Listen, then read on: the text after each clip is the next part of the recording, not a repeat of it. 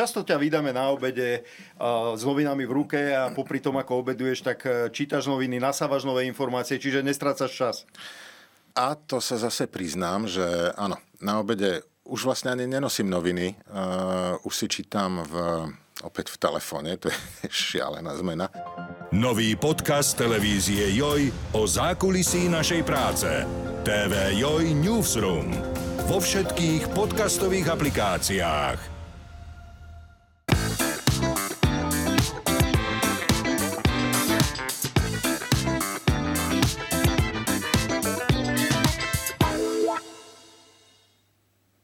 Dobrý deň, ja sa volám Marcela Fuknová, som redaktorka jojzdravie.sk a toto je podcast o telesnom a duševnom zdraví.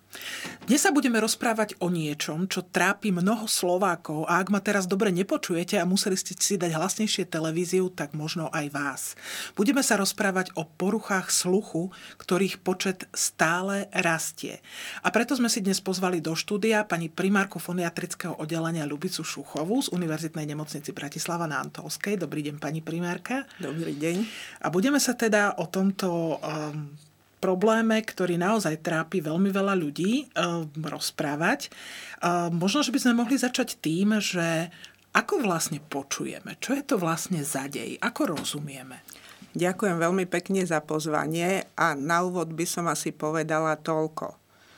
E, to, aby sme, na to, aby sme dobre počuli, tak potrebujeme samozrejme jednak tú periférnu časť, čiže ucho, vonkajšie stredné vnútorné sluchový nerv, ale veľmi dôležité je, ako máme vyvinuté rečové a sluchové centrum mozgu.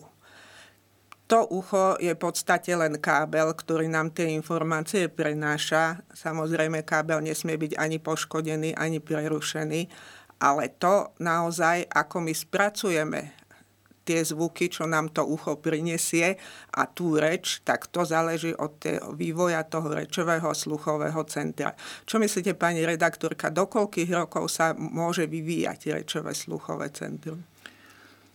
Podľa mňa, e, keď sa človek učí rozprávať, ja si myslím, že možno, že až niekde do puberty. No, nie je to celkom tak. E, to rečové a sluchové centrum je v podstate vyvinuté vtedy, keď to dieťa sa naučí prvej, druhej triede čítať, písať. Čiže skončí vývoj reči. Skončí keby... vývoj mm-hmm. reči, čo prakticky teda znamená to, že keby takéto dieťa povedzme v desiatich rokoch ohluchlo, tak reč mu zostane vyvinutá. Hoci nebude počuť, pokiaľ nebude nejakým spôsobom mať kompenzáciu tej poruchy sluchu.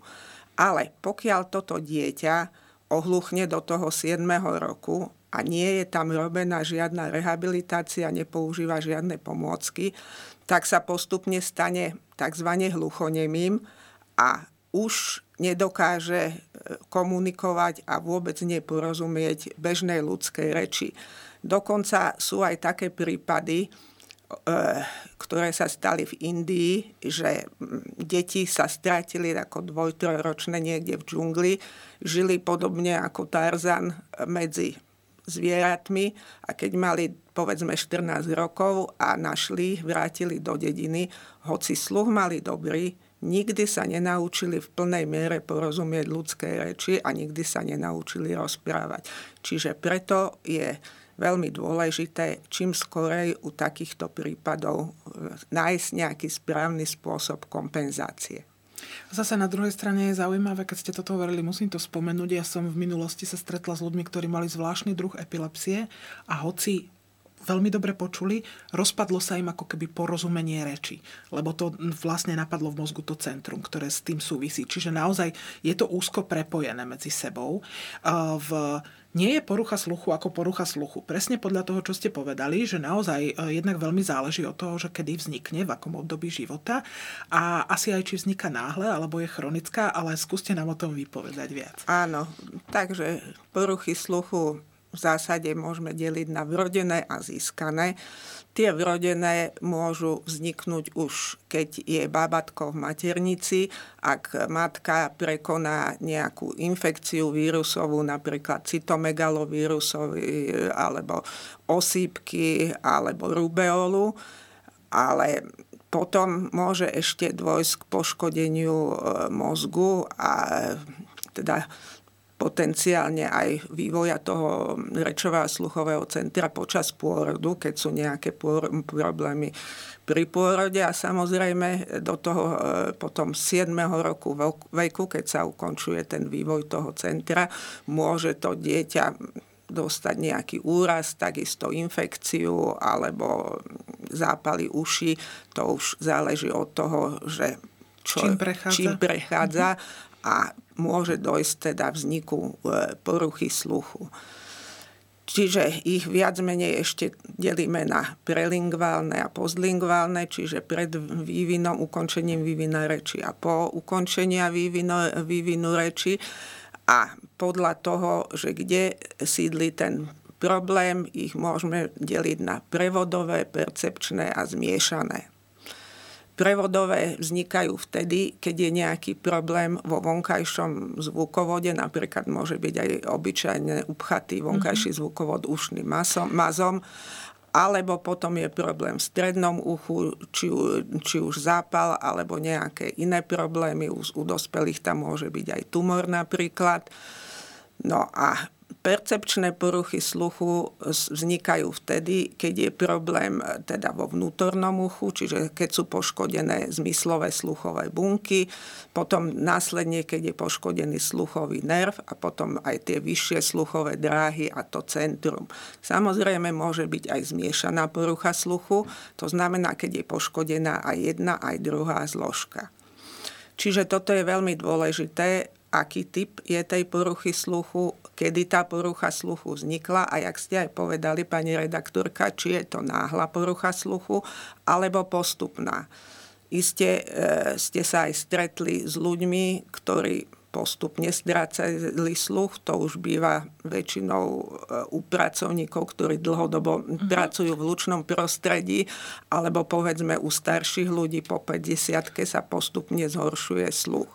Tu na, pokiaľ ten človek je ináč v poriadku, dokáže do istého času a do istého stupňa poruchy sluchu ten handicap kompenzovať na rozdiel od náhlej obojstrannej poruchy sluchu, keď zrazu človek je úplne odpísaný od nejakých zvukových a rečových stimulov a zostane teda úplne bez tých informácií. Mm-hmm. To musí byť naozaj šokujúce a ja musím aj povedať, že som taký prípad nedávno zažila vo svojom okolí, že skutočne mladá žena utrpela náhlu poruchu sluchu. Pani doktorka, ako toto vzniká? Prečo sa to stáva? A čo sa s tým dá robiť? Stáva sa to buď, keď je nejaký veľký úraz oblasti mozgu, ale môže sa to stať aj po prekonaní nejakej banálnej infekcie e, dýchacích orgánov, takisto po chrypke sa to môže stať, po covide alebo aj po iných vírusových infekciách že sa oboj strane teda poškodí uh-huh. tá centrálna časť. To znamená, vy hovoríte o poškodení, čiže tam to asi uh, ani tá liečba úplne nie Áno, je asi lebo jednoduchá. to poškodenie nie je nejaké viditeľné. My ho nedokážeme zobraziť niekde ani na magnetické rezonancii, ani na počítačovej tomografii. Nie je viditeľná, ale dochádza k tomu poškodeniu. V, možno, že by sme naozaj mohli povedať divákom a poslucháčom, že ak sa človeku stane, býva to naozaj, býva to jednostranné alebo obojstranné? Čo je častejšie? No, ťažko povedať, lebo to záleží a je, sa to odvíja od tej príčiny. Mm-hmm, jasné, čiže, čiže podľa no, toho. podľa toho. A ak sa teda človeku naozaj takéto niečo stane, že prestane počuť, že to zistí, že proste nepočuje, alebo počuje horšie oveľa v, na to jedno alebo obidve uši, um, čo by mal robiť?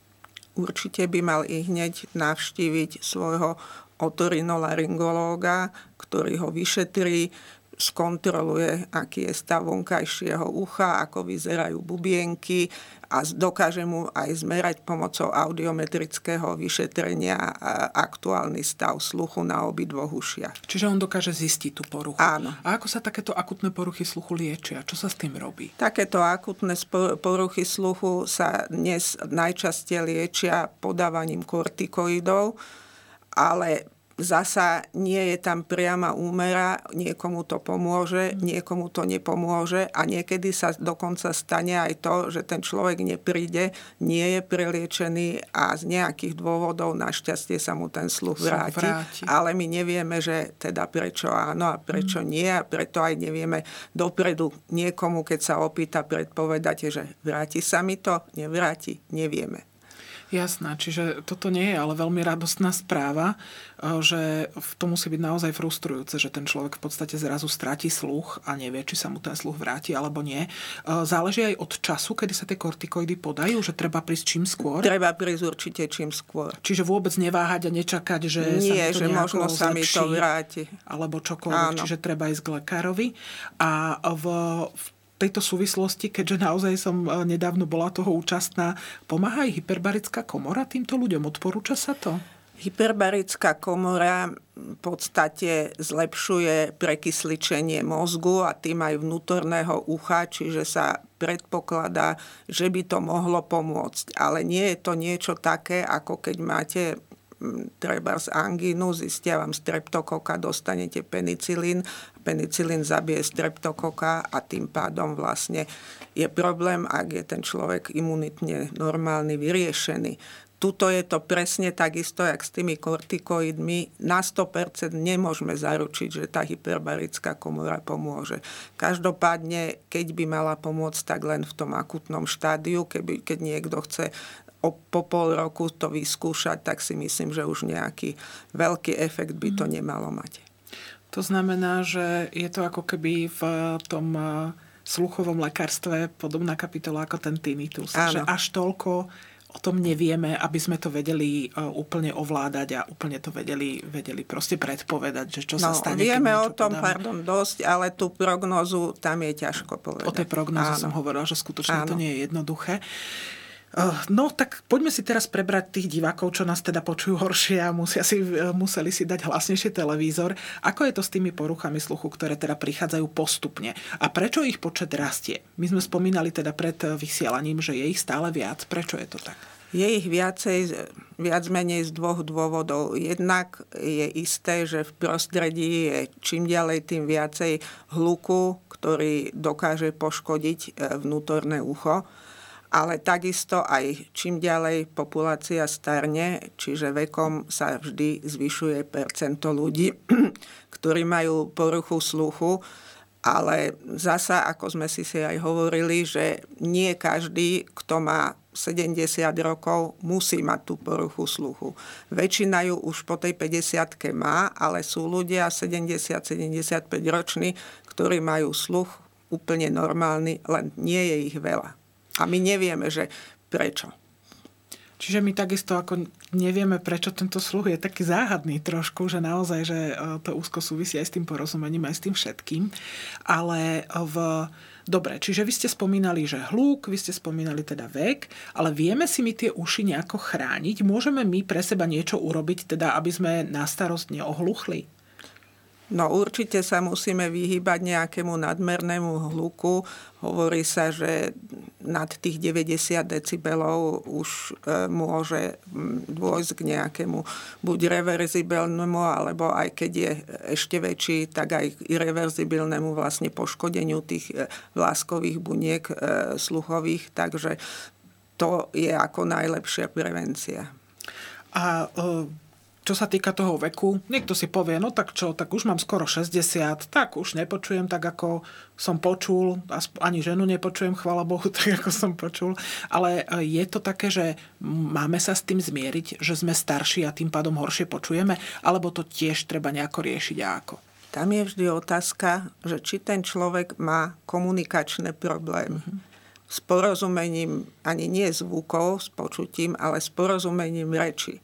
Lebo tieto postupné vzniknuté poruchy sluchu sa vlastne prejavujú tak, že spočiatku ten človek musí sa len viacej sústrediť, potom má problém, keď je okolitý hluk, alebo keď naraz viacej ľudí hovorí, alebo keď niekto nesprávne artikuluje, no a nakoniec už má aj v bežnej komunikácii problém.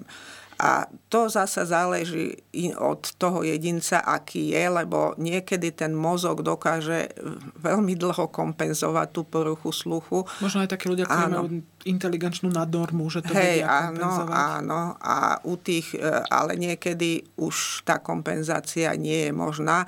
A s týmto by som povedala v súvislosti, že niekedy mladí ľudia nemajú trpezlivosť so staršími ľuďmi, čo sa týka tohoto porozumenia a častokrát si bohužiaľ myslia, že sú dementní, ale oni nie sú dementní, len horšie počujú, nemajú nejakú kompenzáciu a potom týchto ľudí takto postihnú, týchto vedie k tomu, že nechcú komunikovať, lebo sa hambia a tým pádom sa otvára zasa taký ten e, cirkulus viciosus, uzavretý kruh, že vlastne čím menej potom počúvajú, o to viacej sa zhoršuje to porozumenie reči. A o to viacej sa možno vyhýbajú aj situáciám, v ktorých by mali komunikovať a to je zle.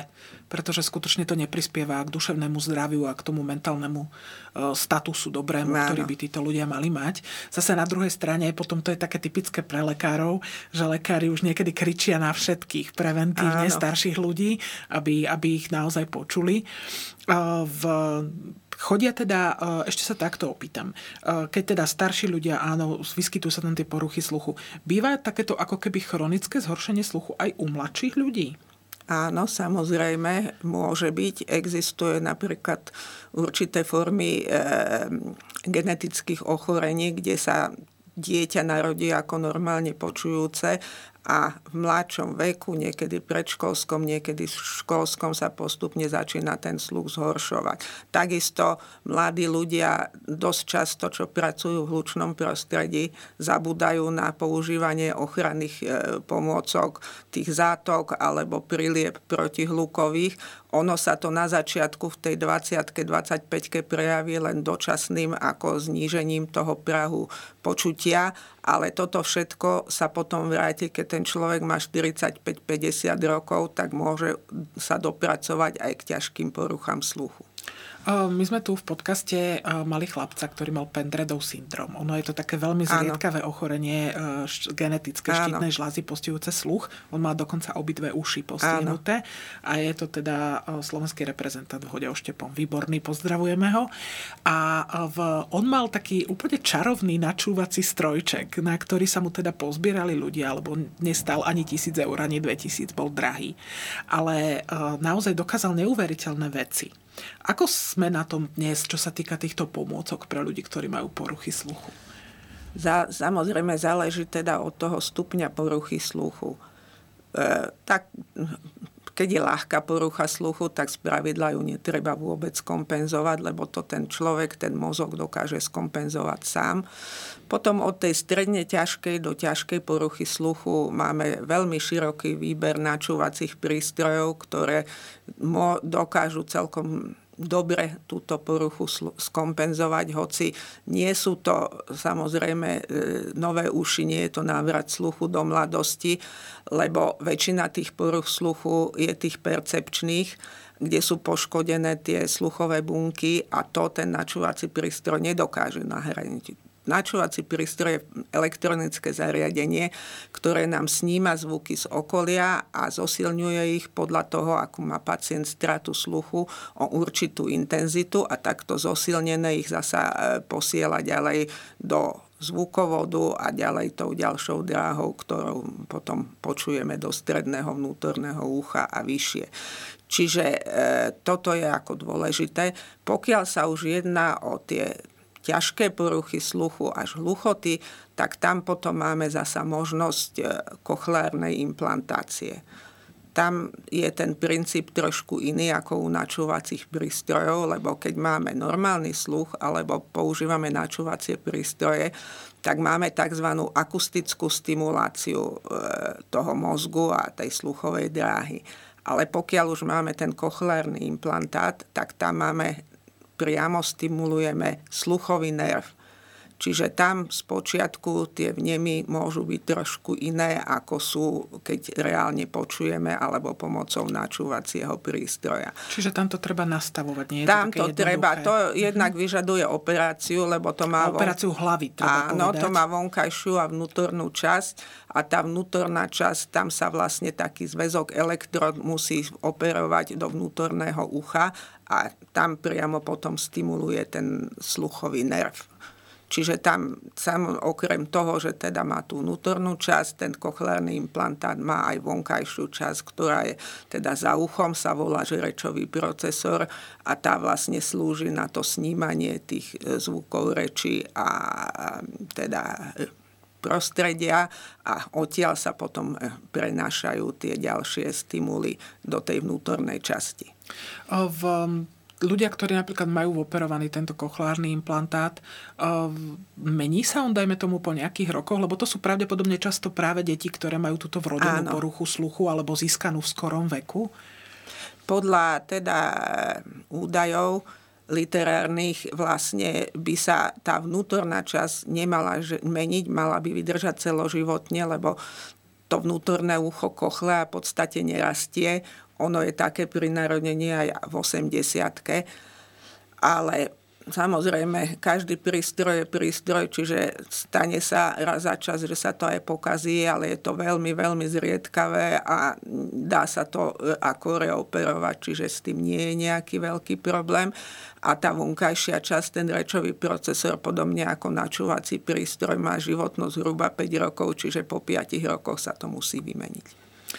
V čo sa týka tých uh, načúvacích prístrojov alebo tých strojčekov, uh, je to pre každého, alebo vyberajú to lekári nejak spolu s tými pacientami, že tento model pre vás nie je, toto je pre vás vhodnejšie. Je to také, že je tam nejaký výber, že môžete sa vy rozhodovať? No, jednak sa musíme pozerať na to, aký stupeň poruchy sluchu má ten dotyčný pretože u tých veľmi, u tých ťažkých poruch sluchu e, sú není treba vhodné tie celkom maličké zvukovodové prístroje, lebo nemajú dostatočný výkon. Ale vždy sa treba orientovať aj podľa celkového zdravotného stavu a ja sa takého pacienta vždy pýtam, hlavne keď už je trošku vekovo pokročilý, jednak ako vidí, lebo potrebuje ten prístroj ovládať, musí tam meniť baterky, musí sa o to starať, čistiť. Čiže keď je to malilinké, Áno, keď je, je to, to malilinké, mhm. starší mm-hmm. ľudia môžu mať Parkinsona alebo majú nejakú ťažkú reumu, tak to malilinké je pre nich, čo sa týka ovládania, nie celkom vhodné.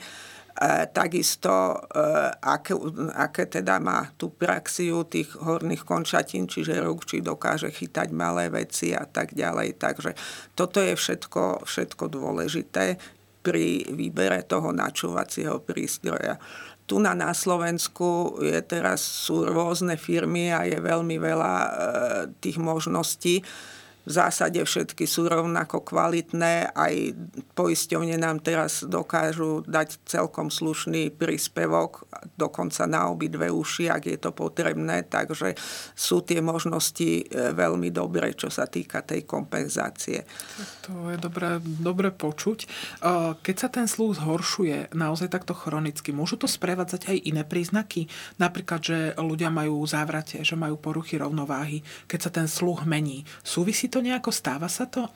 No, ako nejaká priama súvislosť to tam nie je, ale sú určité typy poruch, napríklad teda ochorenie, napríklad menierová choroba, pri ktorej je tá porucha sluchu spojená aj s tým závratovým stavom a ešte pri tej menierovej chorobe z počiatku vlastne ten sluch kolíše. To znamená, že raz ho má normálny, potom je horší, zasa normálny a vždy iný stupeň, čiže práve pre takýchto ľudí je dosť ťažko aj nosiť tie načúvacie prístroje, lebo by museli každú chvíľu chodiť na zmenu nastavenia. Takže... Čiže to si človek nevie nejako nastaviť sám? No, sám si väčšinou dokáže ovládať e, treba trochu hlasitosť. Dnes už sa všetko toto robí cez aplikácie, cez mobilné telefóny, alebo starší ľudia, čo nechcú používať aplikácie, tak existujú k tomu také malé diálkové ovládania, čo cez Bluetooth tiež dokážu s tými prístrojmi komunikovať ale ako len do istej miery tam nie je veľký rozsah toho. Záleží pri týchto poruchách, ktoré sú teda chronické, prichádzajú postupne tiež, kedy človek ide s tým k lekárovi. A kedy by ste vy teda odporučili, keď človek má pocit, že horšie počuje? Kedy ísť? No určite hneď, keď má počuť, pocit, že horšie počuje, tak treba to vyšetriť a treba zistiť tú príčinu a potom sa môžeme rozprávať o tej kompenzácii.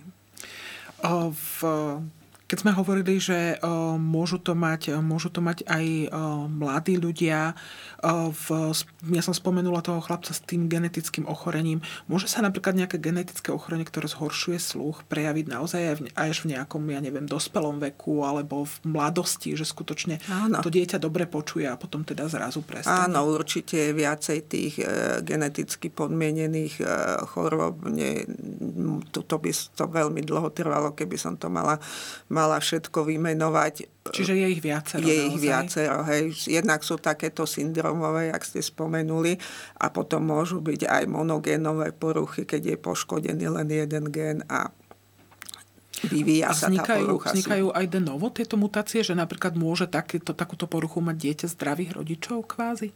No dieťa zdravých rodičov to môže mať, ale to záleží, e, ako nie, že vznikne to de novo, ale existuje taká geneticky podmienená porucha sluchu, pardon, ktorá je tzv.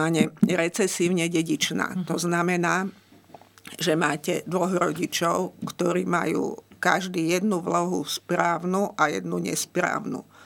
Oni môžu byť počujúci, aj 10 generácií dozadu môže byť počujúci, ale keď to dieťa má smolu takú, že od toho rodiča jedného aj druhého získa práve tú zlú vlohu, tak môže u ňoho vzniknúť a aj vznikne teda porucha sluchu. Čiže u tých rodičov sa to ako keby neprejaví, ale U rodičov majú. oni počujú normálne, hoci majú tú vlohu pre to zlé počutie, lebo tá vloha pre dobré počutie je silnejšia ako tá vloha pre zlé počutie. Keď sme hovorili o tých starších ľuďoch, niekedy si ľudia povedia, veď čo, tak dá si slúchadla, aby nerušil okolie tým revom toho televízora, alebo proste všetci budeme na neho kričať a je to pravdu povedz vybavené, hej, už je to starší človek, tak čo s ním? Ako je to naozaj takto, alebo v takéto kvázi zosilňovanie zvuku a tým kompenzovanie toho zlého počutia nie je dobrý nápad? No, zas, to zasa je individuálne, záleží teda od toho, akú má poruchu sluchu ten človek, teda myslím, akú ťažkú má tú poruchu sluchu. Rozhodne nezakazujeme používať treba z televízoru, však teraz existujú tiež na princípe Bluetooth bezdrôtové také sluchadla k televízoru, lebo zase toto má takú výhodu napríklad oproti načúvacím prístrojom, že ten pacient, keď chce počúvať len televízor, televízor, tak počúva len televízor a nepočuje žiadne nejaké rušivé zvuky z okolia a dokonca tieto naše najmodernejšie načúvacie prístroje sú také, že sa tam dá e, nejaké interferenčné zariadenie ešte vložiť k tomu televízoru a môže priamo komunikovať ten načúvací prístroj s televízorom, že ten dotyčný zasa počuje podobne, jak v tých sluchátkach, iba ten televízor. Aj s počítačom to dokáže, to viem. Áno. A dokonca to dokáže u tohto chlapca napríklad aj to, že keď rozpráva triedny v triede a Áno. je tam šum, tak ten načúvací prístroj sa sústredí na ten hlas. Áno, len musí mať ten učiteľ ešte ten systém ktorý mu to dokáže teda do tých načúvacích prístrojov preniesť. Preniesť. Takže, takže už, aj, už aj takéto vymoženosti, vymoženosti existujú. My sme, vy ste boli u nás minulé v súvislosti s tinitom, teda s ušným šelestom, čo je veľmi nepríjemné, rôzne zvuky, ako, a malo to aj veľký ohlas tento, tento podcast, pretože ľudí to trápi. Znamená, že človek, to, že človek má tinnitus, že má tento ušný šelest, že sa mu zhorší sluch. Je to taká nejaká predzves poruchy sluchu? Nie je, to sa ma často pacienti pýtajú, ale nie je tam úmera medzi, medzi tinitom alebo aj stupňom, intenzitou tinitu a teda poruchou sluchu. Dvakrát častejšie mávajú tinnitus ľudia s poruchou sluchu, ale existujú aj takí, čo úplne normálne počujú a majú veľmi silný tinnitus a sú aj takí, ktorí prakticky nepočujú nič a ten tinnitus nemajú. Uh-huh. Takže nie je priama úmera a často to trápi ľudí, čo majú ušný šelest, lebo prvá otázka je, že znamená to, že za chvíľu ohluchnem? Nie je to tak.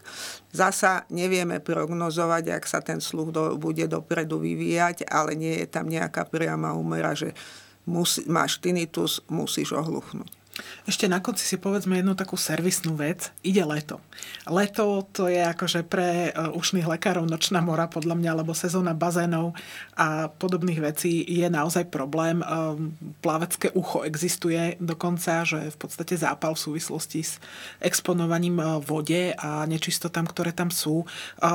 Ako si možno chrániť sluch teraz v lete, aby sme sa teda nedostavili zase s nejakým zápalom do nemocnice alebo proste nemali takýto problém. Tiež zasa ťažko povedať, záleží od toho, že kde idete plávať. Ako to tam, ak do bazénu, ako tam majú tú hygienu zabezpečenú, takisto aj moria dnes už môžu byť všelijako znečistené.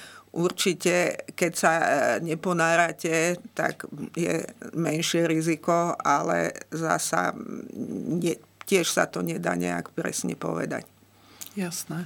Ale takisto treba s tými sklekárovi samozrejme. No určite áno a ucho. dokonca existuje... Neskúšať žiadne slivovice Nie to, a, a, alebo cesnaky, to som mala, keď som slúžievala také zážitky, že si mm. ľudia pchali cesnaky do ucha, lebo to potom tam opuchne a nedá sa to vybrať, mm. takže potom sa musia niekedy aj operačne odstraňovať, takže v žiadnom prípade e, treba čím skorej navštíviť lekára, ktorý dokáže sa pozrieť do toho ucha a vyhodnotiť, že čo sa tam vlastne deje. Dokonca existuje aj také ochorenie, keď niekto dlhodobo sa ponára v chladnej vode, môžu sa mu vo, v tom vonkajšom zvukovode vytvoriť také kostné výrazky, ktoré mm. sa volajú exostózy. A tie potom môžu, keď sú veľké, vlastne upchávať ten vonkajší zvukovod. Že sa ako keby si áno. to ucho sa chráni pred áno. tou chladnou vodou. Áno. A stáva sa to plavcom? Je to tak, že áno? Tak Zasa nie pravidelne, nie všetkým plavcom, zrejme tam záleží tak ako ľudský organizmus, nie je automobil Volkswagen, vždy tam záleží v akom stave je ten organizmus a od všetkých ďalších vecí, ktoré my ešte nevieme. My sme si tu povedali pred vysielaním jeden taký vtip, lebo ja som hovorila o tom, že mužov trápi selektívna hluchota niektorých v úvodzovkách, že nepočujú svoju manželku a vy ste mi, alebo teda nepočujú na schvál a vy ste mi v súvislosti s tým povedali jeden vtip, tak nám ho ešte na záver povedzte, pani doktorka. No, takže aby sme sa rozlúšili vo veselšom eh, tóne, eh, existuje taká diagnóza, ktorá sa odborne volá anakúzis masculina intermitens a postihuje predovšetkým mužov, ale ženatých hlavne, alebo čo majú partnerky.